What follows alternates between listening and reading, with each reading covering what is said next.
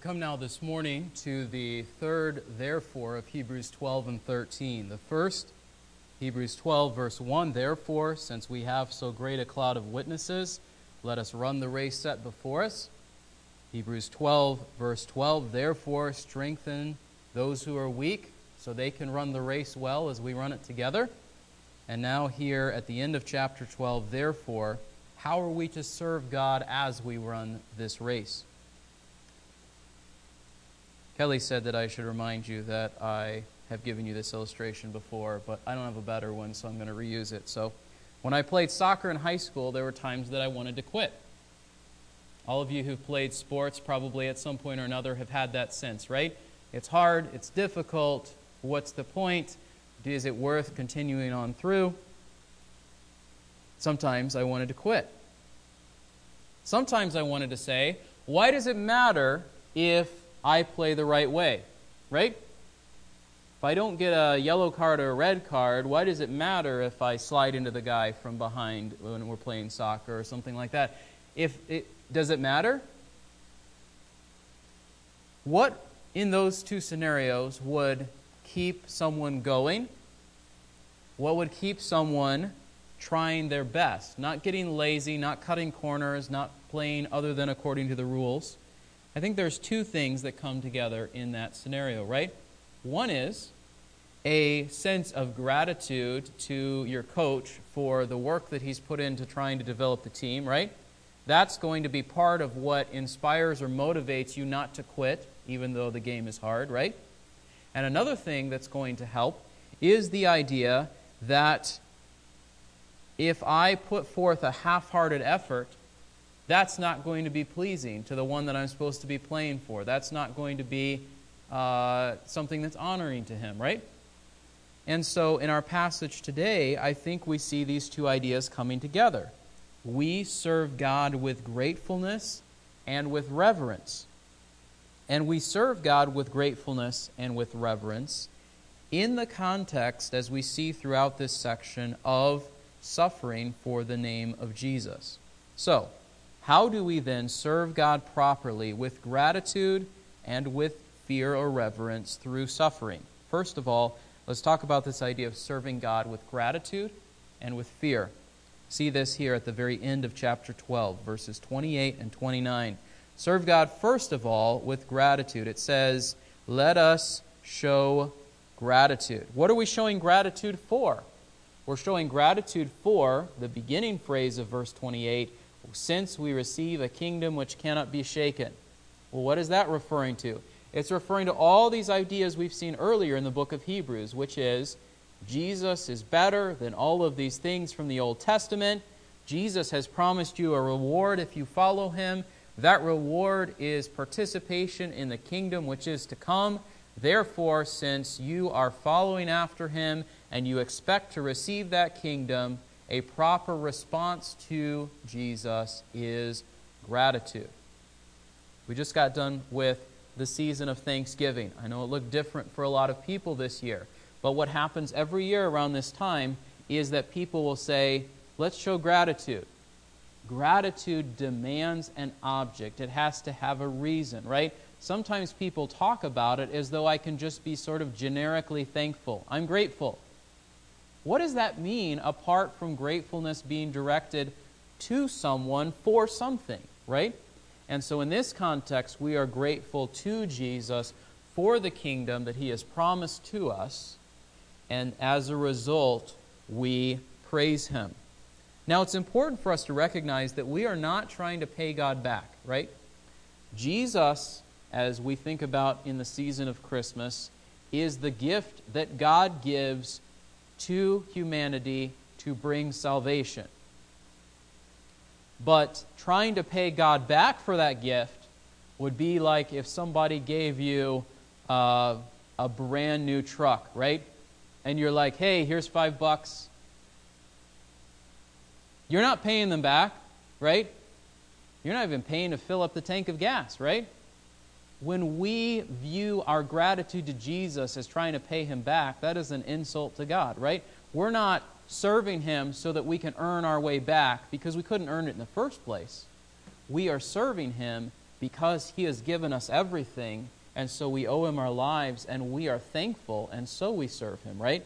So it's not a transaction kind of thing, right? I'm not doing this and I've earned back half of a percent of what God gave to me. It's a thankfulness, so I live for Him, right? We are motivated to serve by God's kindness to us. But this also is connected with not only gratitude or thankfulness, but also fear or reverence, right? And this is even though earlier in the book of Hebrews, for example, Hebrews 10:19, even though Jesus has opened a way to God and made it possible for us to come close to God, even though we have that access to God, God is still God, right? And this is something that I think it's easy for us to lose sight of because we tend to go between extremes. God is up here, inaccessible. I can't go get close to him at all. He is fearful and terrible and awesome and all of those things, right? And then we kind of want to swing over to this other extreme over here, which is Jesus is my buddy, right? So in the last hundred years, we've seen a lot of those swings back and forth, right?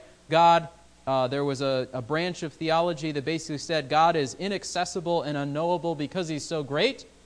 And then 20 years later, there's people saying, Jesus is my buddy, we hang out, God's the man upstairs. That's not a reverent way to talk about God. The biblical balance is yes, God is great and mighty, but you have access to him, but you don't treat him carelessly. So, why don't we treat God carelessly? Why do we need to serve him with reverence and awe? Verse 29 For our God is a consuming fire. This ought to, in the context of all that the author of Hebrews has been saying, remind us of things like in the Old Testament, where it says, for example, Moses is going through the wilderness and he sees the, the, the bush that is burning but not being burned up. That was a picture of God before his people. Or the pillar of fire by which God presented himself as the sign that he was leading his people and with his people, right? So in the Bible, this idea, this image of fire, is associated with God's greatness and particularly with his holiness. Why do we come before God reverently? Why do we come before God carefully?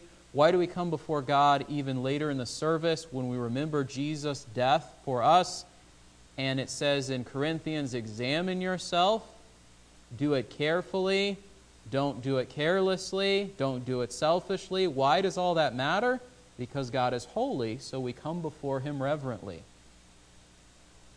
So we serve God with gratitude and with fear. That's the manner, the background in which our service takes place. But what does our service actually look like? We serve God properly, okay? How do we serve God properly? First of all, with sacrifices of praise. Look at verse 15. Verse 15 says, Through him then, let us continually offer up a sacrifice of praise to God that is the fruit of lips that give thanks to his name. All right, so why did I skip the 14 verses in between? Because I think the beginning verses of chapter 13 are going to talk to us about things that get in the way of us praising God the way we're supposed to. Particularly verses 4 through 6. Verse 4 What gets in the way of serving God the way we should. Immorality, adultery, other kinds of sin like this. Verse 4 If I am living that way, I'm not going to praise God. Right? So let's think about that for just a moment here. There's not going to be praise for God if we are trapped and consumed and ruled by our own sinful desires, right? Because, first of all, we will probably be ashamed about them, right? There's a sense within all of us that if we use our bodies to fulfill our lusts outside of marriage in ways that God has said not to do, there is that sense within all of us that we're doing something wrong, that God is not pleased with us, and that is going to create an obstacle between us coming before God, right? Because it's very difficult, for example, in the Old Testament, someone would go to the pagan temple and then in the process, in the in connection with their worship at the pagan temple, they would commit various acts of immorality with their bodies. You can't go from there worshiping another god, committing immorality, and then go to God's temple in Jerusalem and say, Now I'm going to offer a sacrifice to God and give thanks to God. Right? For us today, the connection is not as clear, right? We draw little boxes around things in our lives, right? So in our minds, it is theoretically possible for us to say, you know what? I could go and commit adultery over here, and then I can come into church over here, and sometimes we act like those two things would have nothing to do with each other. They, we should realize that that's not true, right? But, but we might think that, right? Or our, our culture would say, like to teenagers, do whatever with your body feels good, and as long as you do what feels good, it's good. But God has said that there are boundaries around what is an acceptable use of our body. And furthermore, in verse 4, it says, God will judge those who use their bodies wrongly. And so, if I am under God's judgment, and if I am worshiping myself and what feels good to me, how can I come before God and give Him praise? The answer is I can't until that sin is dealt with. We'll talk more about how that sin is dealt with, but that's one of the first obstacles, I think, in this passage, to if we're going to sacrifice praise to God, give praise to God, thank God, sing to Him, honor Him, we have to deal with a sin like lust, adultery, immorality, and all the various forms that takes in our culture, right? Well, what if you don't actually act on those desires? What if you don't actually act on those desires, right? You're faithful to your wife, or as a teenager, you don't go out and physically do something with someone that would be sinful. But in your heart and in your mind, you think about it all the time. Would that be okay? Jesus said, if you have lust, sinful desire towards someone who is not your spouse, not your husband or your wife, the difference is not whether or not you've sinned, the difference is how open and how much you've sinned. Right? I say this because there are people today who say a couple of different things. One is, as long as it's in your mind and you don't act on it, it's fine. And another is this idea that you can think a certain way in your heart and mind your entire life, and you're fine in God's sight. Let me be even more clear. One of the popular ideas in our culture today is the idea that there can be someone who is a gay Christian, or someone who is an adulterous Christian, or someone who is a, whatever label you want to put. And we look at that, and we, that ought to make us pause and say, wait a minute. God being in my life is supposed to change my life. I just got done reading through a section of 1 Corinthians, and in 1 Corinthians, Paul says to the Corinthians, whose background was go to the temple, commit acts of immorality, make sacrifices to pagan gods. Then they hear about Jesus. But the problem for some of the Corinthians was they still thought it was okay to do some of this, even though they had begun to believe in Jesus. So they have a guy in their church that's living in immorality, and they say, Jesus has forgiven sin, so we can sin. And Paul says, No! You can't live that way. Why can't you live that way? Because you belong to Jesus now, right? You can't go and worship this false God and then come and worship Jesus over here. It's one or the other, it's not both at the same time. So if you know Jesus, your sin is in the past tense. What I mean by that is this Paul said to the Corinthians, Such were some of you.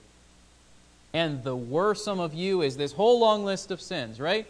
Adultery, immorality, greed, and stealing, and all these sorts of things. So, you cannot be, in God's sight, honestly, a homosexual Christian, an adulterous Christian, a lying Christian, a stealing Christian, a greedy Christian, a disobedient to your parents Christian, and act like everything's okay between you and God. We tend to pick on particular sins that we're not doing, right? But the reality is, such were some of you. Jesus frees you from those sins. Don't go back to them. And to the extent that they are still something that you love down deep within your heart, you are not going to be praising God the way you're supposed to, like verse 15 calls us to do. All right? So, we should be devoted to God, not immorality, not physical pleasure. Secondly, we should be devoted to God, not greed. Look at verse 5. Make sure that your character is free from the love of money, being content with what you have. Some of you may have said, I would, I would never do the things you're talking about from verse 4. But I think if you're an American, you probably are guilty of verse 5 more often than you'd care to admit.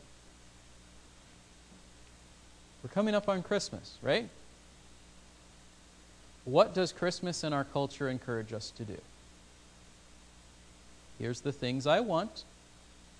I'm consumed with thinking about them. If I don't get them, I'm upset. If I do get them, I'm, I'm immediately thinking about the next thing I want for my birthday six, eight months down the road.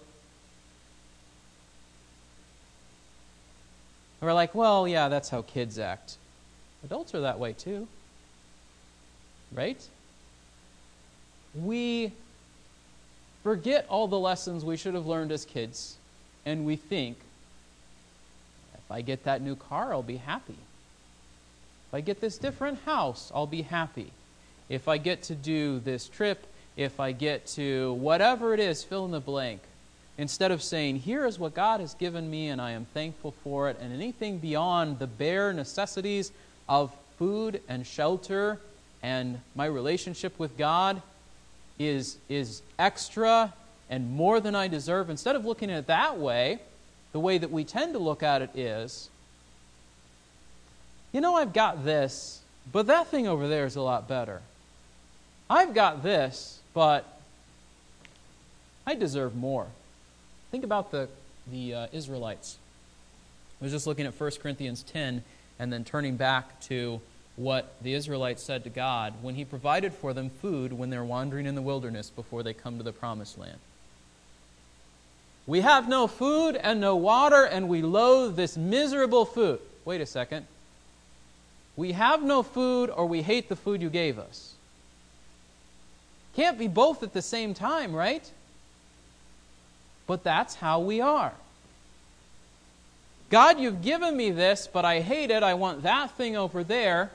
And then we get there. I hate this thing. I want that thing over there. And I've run out of room on the platform. But the reality is, it keeps going and going and going. Why? Greed says stuff and things and objects and accomplishments can fill the void in our souls that God designed to be filled with Himself. Right? So, if I am chasing after money and what money can buy for me, instead of pursuing wholeheartedly after God, I will never be satisfied. Money is a God that holds out shiny things to us and then leaves us with a gaping hole within. And Jesus said it this way You can't serve God and money. Technically, he said mammon, which is a, a God associated with more than just coins in my hand, but all of the idea of, of, of wealth and all the things that it can buy. This is one of the temptations Satan gives to Jesus, right? Worship me, I'll give you all of this. But notice the end of verse 5. Be content with what you have, for he himself has said, I will never desert you, nor will I ever forsake you. You know what it's saying there? God said, I'll take care of you. What does that look like?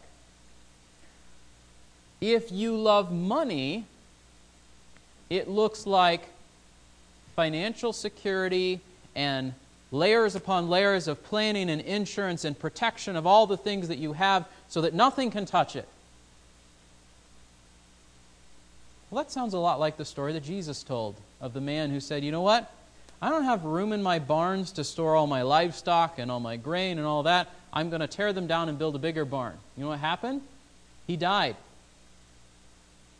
Did his money do anything for him? Did his plans do anything for him? No offense to Bob, we should plan for our futures and retirement, all those sorts of things. But the reality is, we can make every plan, every effort, every decision exactly right according to wisdom to make things work out for our future. And death and sickness and unexpected disaster reaches in and takes our security away from us. Plan for the future. Don't act as though, you know, if you gave all your money away, then your heart would be right, because you can be poor and greedy, or rich and greedy, or somewhere in between and greedy, right? But you can't serve God and money. And if you love money and you are consumed by it, whether it's in the amount of $100 or $100,000, you're not going to be praising God because you're not going to be grateful for what He's given you. You're not going to be content with where you are. You're always going to want the next thing.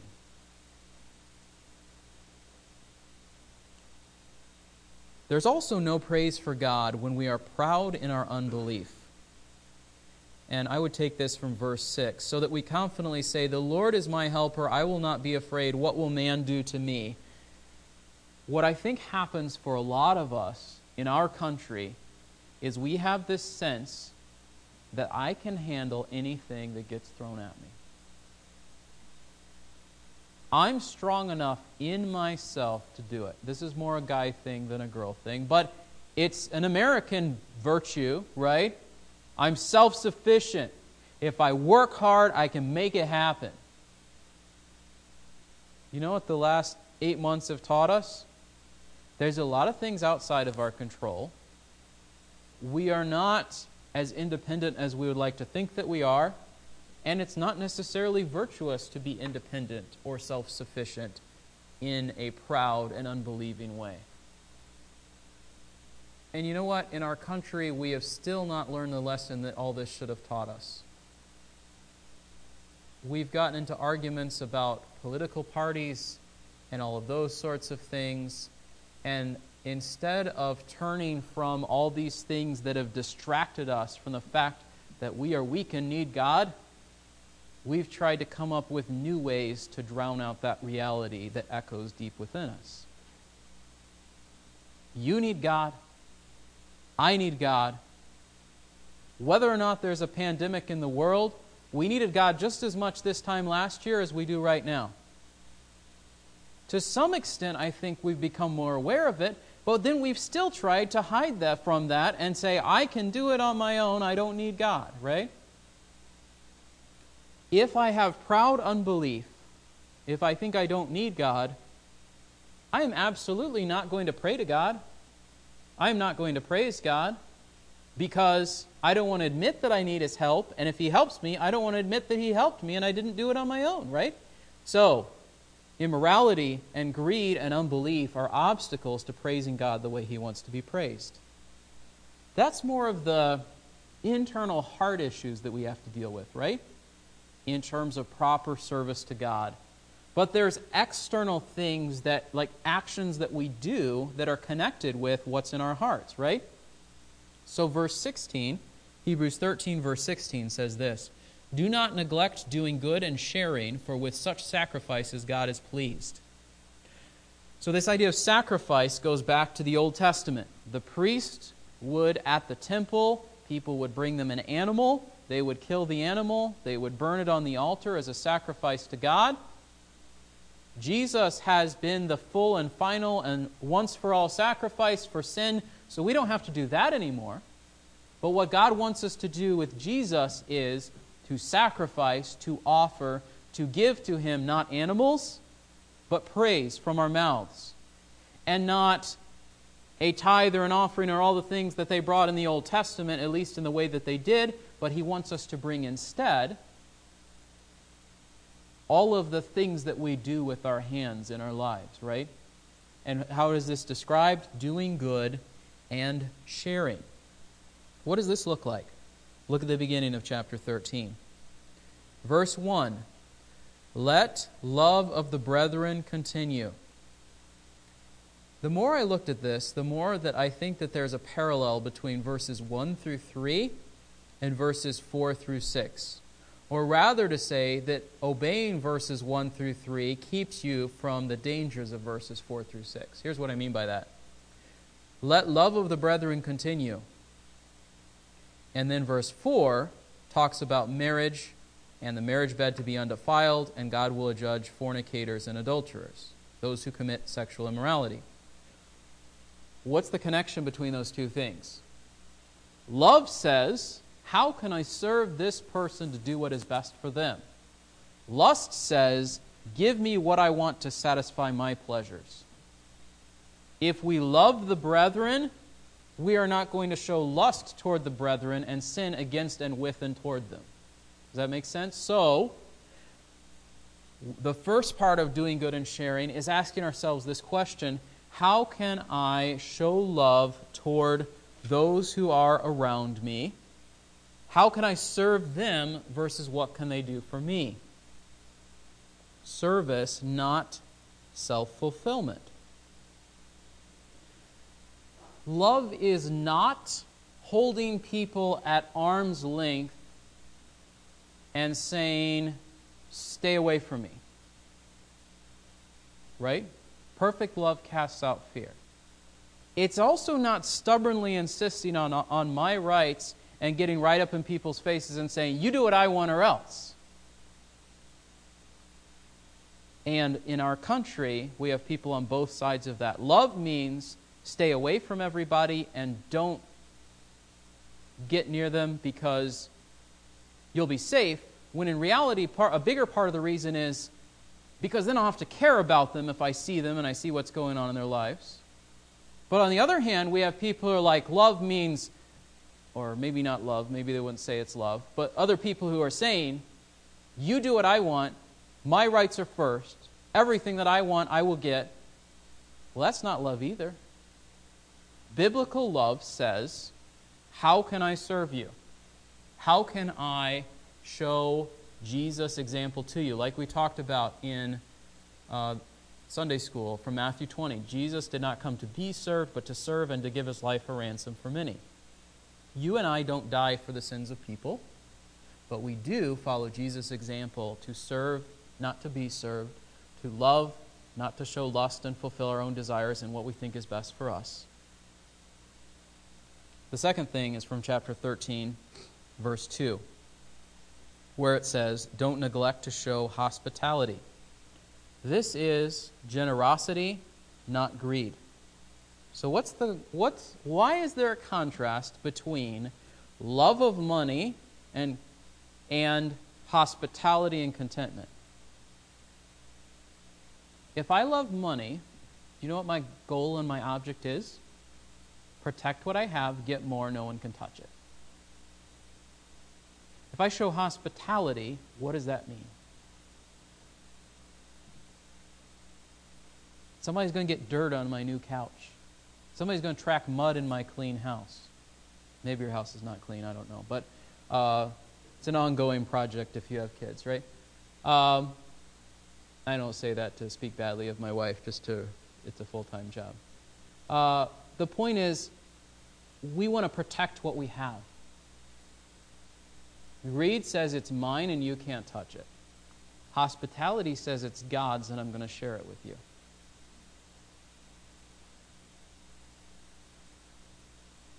Or it's not safe to invite people over, right? If I invite my neighbor who I don't know a lot about, he might say something that I didn't want my kids to hear, or he might do something that I don't like, or he might steal something from me while he's at my house. They say we don't think that way. I'm sure probably some of us have thought that way. So we don't want to open up our homes, we don't want to open up our lives because it's risky. And hospitality says, verse 2, do not neglect to show hospitality to strangers. Now, the idea of a stranger in our society is more like someone you don't know. The idea of a stranger in the biblical context has more to do with those who are different from us, who are. Um, so, like in the Old Testament, someone who was from another country not among the Israelites would have been considered a stranger, right? So let's say they were from Egypt, or let's say they were from Syria or wherever. They weren't an Israelite, right?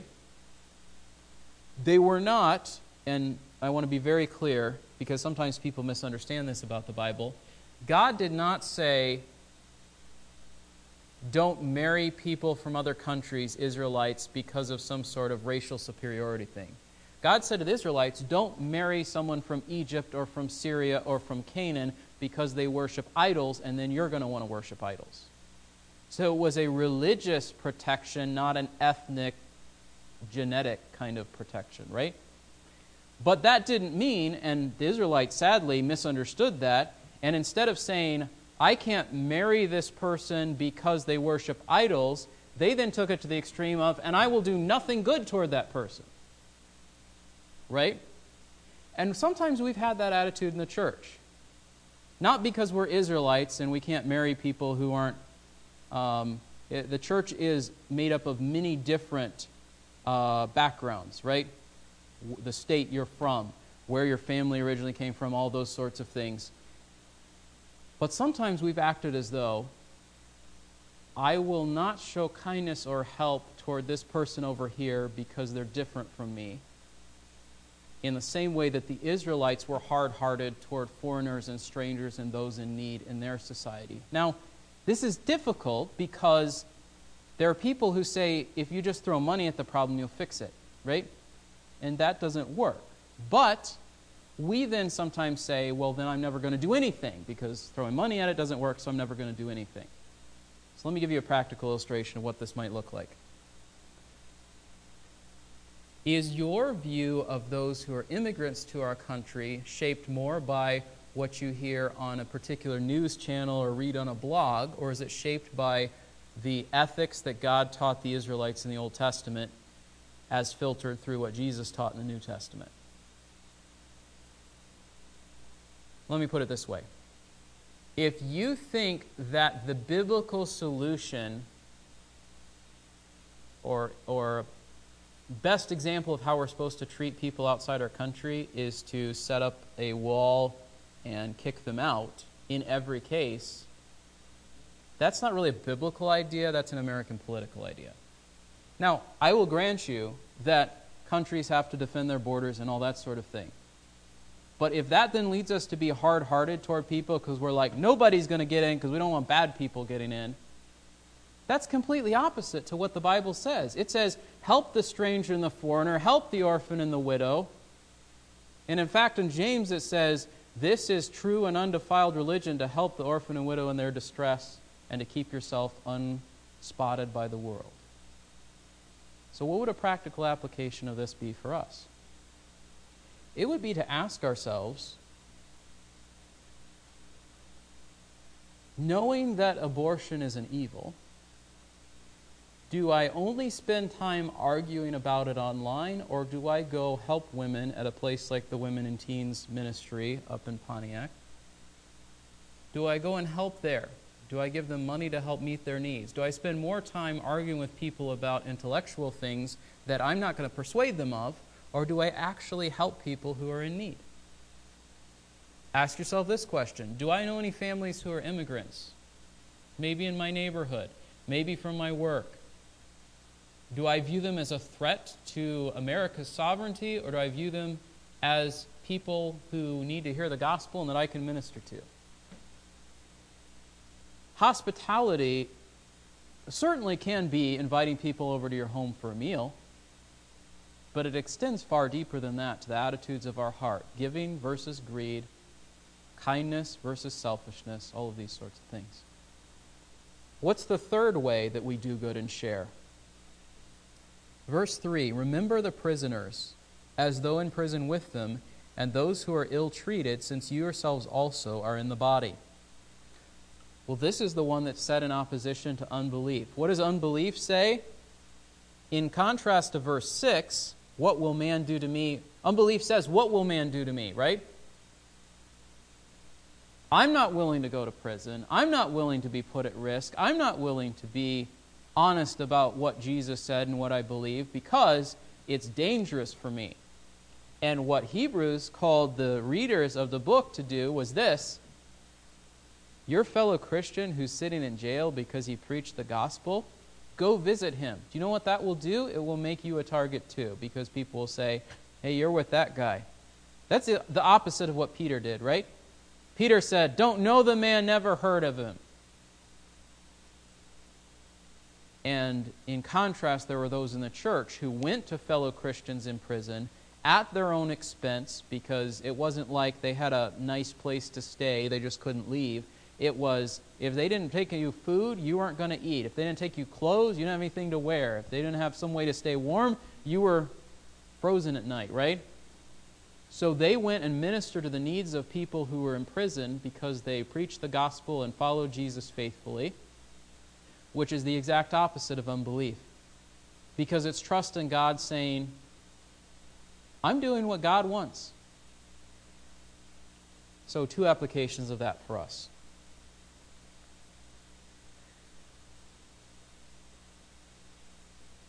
I don't want to get into arguments about masks or not masks. But I do want to talk about the attitudes that we have toward people around us. Our world says, I will not do anything that's risky, that affects my safety, because it's dangerous for me. And all I would urge you is this continue to minister to the people around you with wisdom and with carefulness and in love, recognizing that it will be risky for you. There were Christians in times of plague and disaster in the past who said, you know what? I'm going to go talk to this person who needs to hear about Jesus, and they could spit on me and say, get out of here. They could reject me. I could catch what they have. And I'm not saying ignore all health guidelines or any of those sorts of things. I'm just saying we have this message constantly drummed into us if you catch coronavirus, it is the worst possible thing. The worst possible thing is dying without Jesus. And if your fear of whatever means that that outweighs you telling people about Jesus and they never hear about him, we have chosen safety over pleasing God. Now, again, wisdom, right? If you're in your 80s, you probably have less freedom to do that wisely than someone in their 30s. Okay? Just statistically speaking. But I very much appreciate those of you who are in your 80s who, throughout all of the restrictions and difficulties of our present society, have continued to minister to your neighbors and be a great example to the rest of us. And some of us need to stop using this as an excuse to sit at home and play video games and watch TV and listen to podcasts that are just like news radio or whatever, or even good podcasts, and say, How can I get out and reach my neighbors? How can I minister to them? I'll be honest with you, I don't know all the answers to that, right? I think we have to have a measure of respect for the fact that if somebody doesn't want you coming into their home, you can't like go beat on their door until they open their door and let you in, right? I think we recognize that. But just because ministering to people looks different than it did 50 years ago doesn't mean we stop trying, right? One more application from this idea of ministering to prisoners. The actual meaning was go visit the prisoners. So let me ask you this Do you know any Christians who are suffering because they're Christians? And by that, I don't mean Christians who are having to navigate whether or not to have a service in places where they've been told not to have a service. I mean, that's like a very low grade level of persecution. I'm talking about people who have said, you're going to lose your job, your freedom, and everything you have. Somebody like John Bunyan, right? John Bunyan, who wrote Pilgrim's Progress, he preached the gospel in the woods in the dead of winter, freezing, with a small group of people, and for that he was thrown in jail. He spent most of his adult life in jail. He had a daughter who was crippled. He had children who died. He had a wife who had to take care of all the kids because he was in jail simply for preaching the gospel. If you knew someone like that, would you go visit him knowing that it would make you a target too? That's not where we're at in our society, so that seems very far away from us. But it could be down the road, or at the very least, it should urge us to pray for and think about how we can minister to the needs of Christians who are suffering for the gospel in other places around the world, right? So let's think about specific ways we can apply this to our lives. So, what does it look like to serve God? The backdrop is gratitude and fear. Thankfulness to God for what He's done, reverence that He's still God. The specific way that it looks is both from the heart attitudes that spill out in what we say, praise to God, and then the actual actions that we take, doing good and sharing. But the context in which this takes place is this idea of suffering. Why, what, what does that have to do with this? Why do we need to serve God even through or in the midst of suffering? Look at verse 9. There's a warning don't be carried away by varied and strange teachings. If you give in to false teaching the minute it becomes hard to believe what's true, your faith may not be real. There's several possibilities. One is, like Peter, for a moment you deny Christ and turn back to him, right? Another is, if the moment things become hard, you say, you know what, instead of following Jesus, I'm going to start saying things that are different from what he said. And that continues for a long period of time. You ought to start asking yourself, do I, did I really ever know Jesus and do I actually love him, right? Giving into false teaching means your faith may be false. Serve God through suffering, secondly, because Jesus himself suffered. Verse 12 Jesus also, that he might sanctify the people through his own blood, suffered outside the gate. Or even back to Hebrews 12 and verse 2 Jesus, for the joy set before him, endured the cross, despising the shame, and has sat down at the right hand of the throne of God. Jesus suffered. Paul and Timothy suffered. I think it's really interesting that right after Paul says in chapter 13, verse 3, remember the prisoners, and right after he says, um, Jesus suffered, he says in Hebrews 13, 23, which we'll look at next week, take notice that our brother Timothy has been released. Released from what? Timothy was in jail for preaching the gospel. And we know Paul was in jail a lot for preaching the gospel, right? We know that from other passages in the New Testament. So Jesus suffered for his faith. Paul and Timothy and others of the apostles suffered for their faith. The early church suffered for their faith.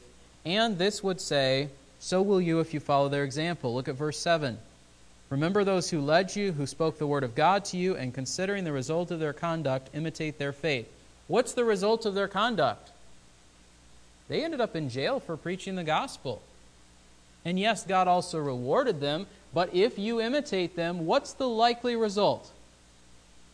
You are going to face opposition and persecution too. I'm not saying we seek it out. I'm not saying we have some sort of strange death wish or desire for life to be difficult. But we have taken the testimony of the New Testament and turned it on its head.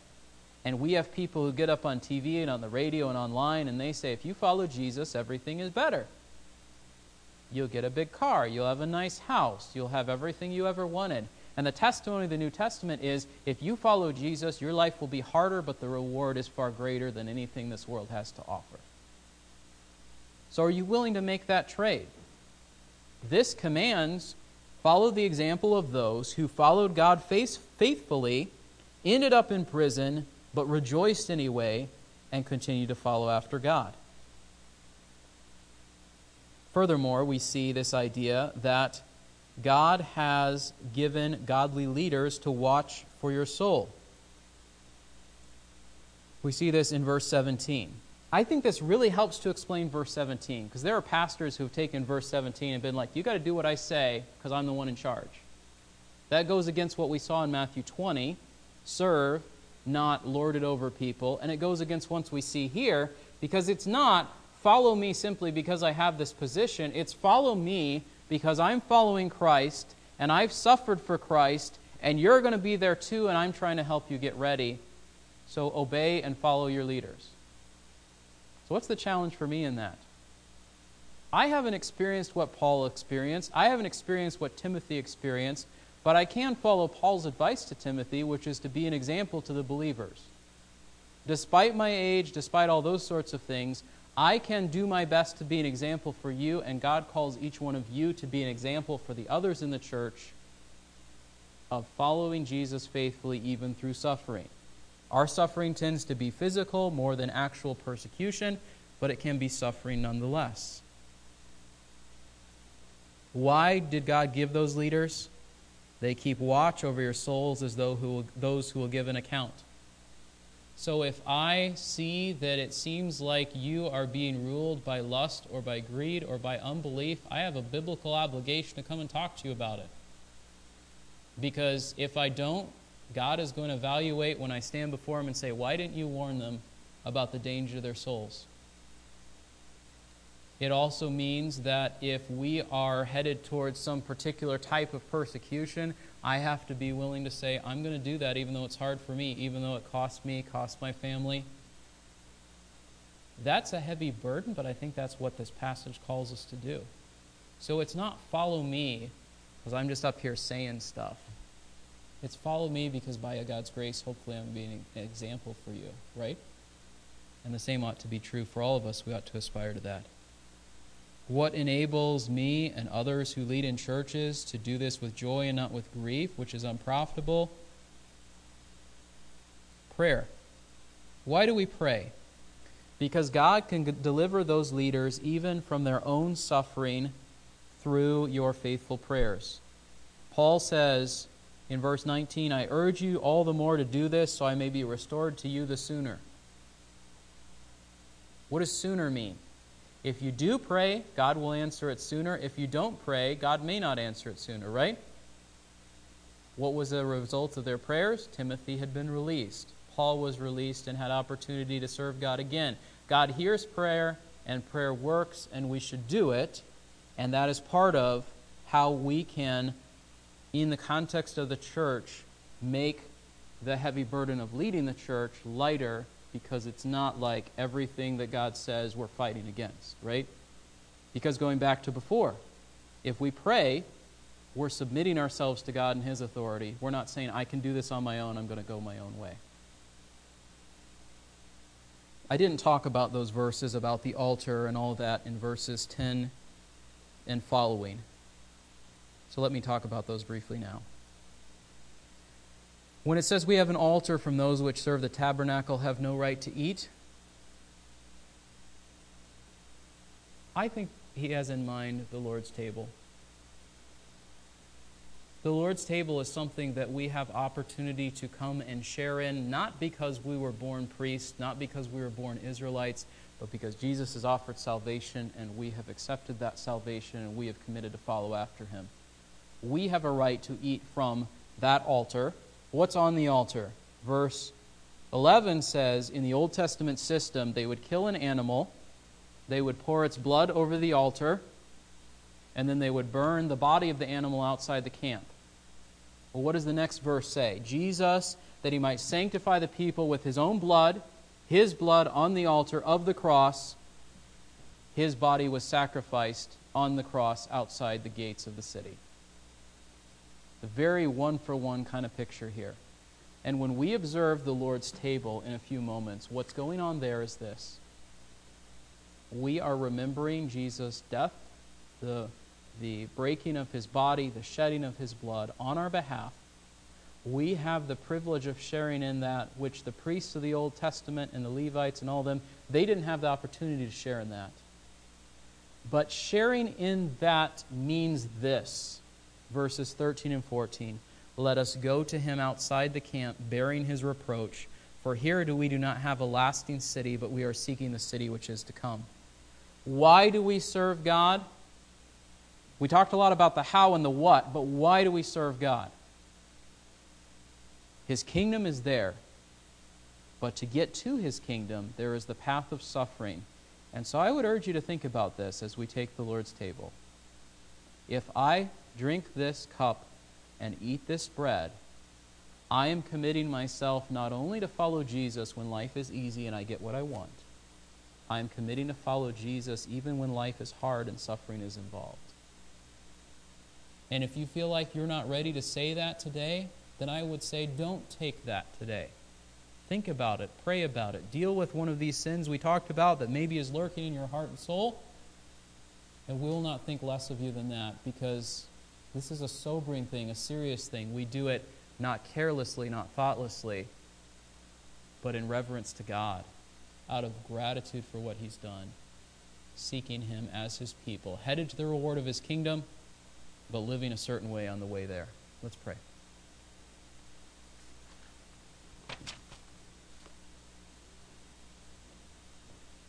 Dear God, you are our God. May we all be able to say that honestly and truthfully and openly.